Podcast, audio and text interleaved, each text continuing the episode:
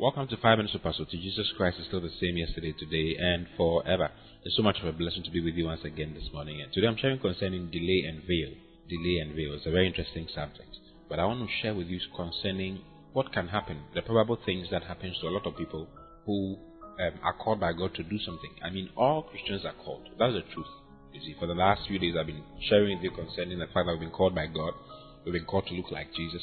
We've been called to function in the body of Christ. You see, we have a calling. There's something you've been called to do. You could be a helper in the ministry. You could be an apostle, a prophet, whatever it is.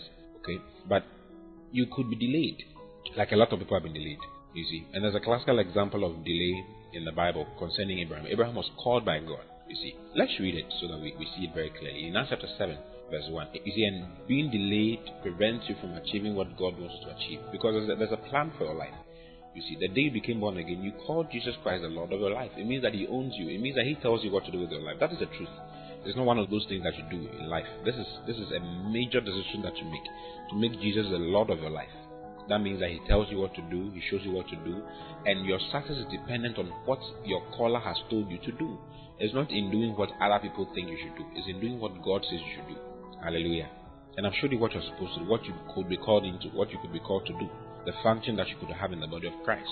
You see. But there are delays. There are delays. Abraham was called by God. Abraham was actually 65 years old when God called him. But for 10 solid years, he did not respond to the calling of God completely. He responded partially. Hallelujah. And I want to show it to you. In Acts chapter 7, from verse 1, Stephen had been caught by some of the Jews and had been brought before the Sanhedrin, and he was defending himself. They, they had brought him that he was saying, he was saying bad things about the temple of God and about all that their traditions, you know, and he was defending himself. So in Acts chapter 7, Stephen gave us a history, I mean, of, of what happened from Abraham's time right down to Jesus' time. Okay, and I want you to see something concerning Abraham. He says, Then said the high priest, Are these things so? They said some things concerning him, and he was asking, Are these things so? And Stephen answered and said, Men, brethren, and fathers, hearken. The God of glory appeared unto our father Abraham when he was in Mesopotamia, before he dwelt in Haran, and said unto him, Get thee out of thy country and from thy kindred, and come into the land which I shall show thee. Then came he out of the land of the Chaldeans, and dwelt in Haran, you see. And from thence, when his father was dead, he removed him into this land wherein he now dwelt. Hallelujah. It's very interesting. It's a very interesting thing. I'm, i want to explain it to you. Okay? So he mentions that God appeared to Abraham in Mesopotamia. Okay? That is the land of the Chaldeans. In a land called Ur. Ur. Okay? And God spoke to Abraham and told Abraham what he wanted him to do. That was where God called him. God called him when he was in Mesopotamia. Hallelujah. Let me read from verse 7 once again. And God said unto him, Get thee out of thy country and from thy kindred, and come into the land which I shall show thee. Then came he out of the land of the Chaldeans. So he did go out of the land of the Chaldeans. And he went to dwell in a place called Haran. And from thence, when his father was dead, he removed him into this land, wherein he now dwelt. Now, let's look at Abraham's father. Okay? Let me read Genesis chapter 11. And I'm reading from, I think 26 will be very good. Hallelujah. And Terah lived 70 years and begat Abram, Nahor, and, and Haran. Okay, so Terah is Abraham's dad. Hallelujah. Now these are the generations of Terah. Terah begat Abram, Nahor, and Haran. And Haran begat Lot. And Haran died before his father Terah in the land of his nativity, in Ur of the Chaldees. And Abram and Nahor took them wives. The name of Abram's wife was Sarai, and the name of Nahor's wife Milcah, the daughter of Haran, the father of Milcah, and the father of Iscah. Then verse 30 says, And Sarah was barren, she had no child. Then verse 31 says, And Terah took, now this is what I really want you to see. So we know that Terah is Abraham's father, right?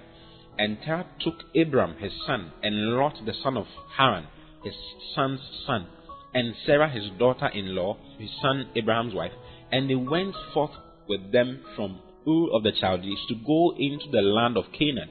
And they came into Haran and dwelt there. And the days of Terah were 205 years, and Terah died in Haran. So, what is the Bible saying? God had spoken to Abraham, okay, in the land of the Chaldees. And when Abraham was leaving the land of the Chaldees, he took his father and took his, his nephew Lot. His father's name was Terah, and took his, his nephew as well, Lot. And they went out together and went to dwell in a place called Haran. That is why in Genesis chapter 11, it is not even described as though God has spoken to him. You see, where I just read to you, it, it looks like Terah is the one who took Abraham. Look at it. It says, And Terah took Abraham, verse 31, Genesis 11, 31. And Terah took Abraham his son, and Lot the son of Haran, his son's son. You see, it, it looked like it was Terah who took Abraham. Hallelujah. But it wasn't like that. It was actually Abraham who took Terah and took Lot and went on the journey with him. As Acts chapter 7 tells us. Hallelujah. Why was it like that? Because Abraham did not obey God's calling concerning his life. Abraham obeyed partially, he obeyed less than half of what God had told him to do. God told him to go to a land where he wants him to be, but he went to a land that he knew. Haran was a trade center during those times, and Terah was a, a businessman, so they went to a place where Terah could be comfortable. Hallelujah.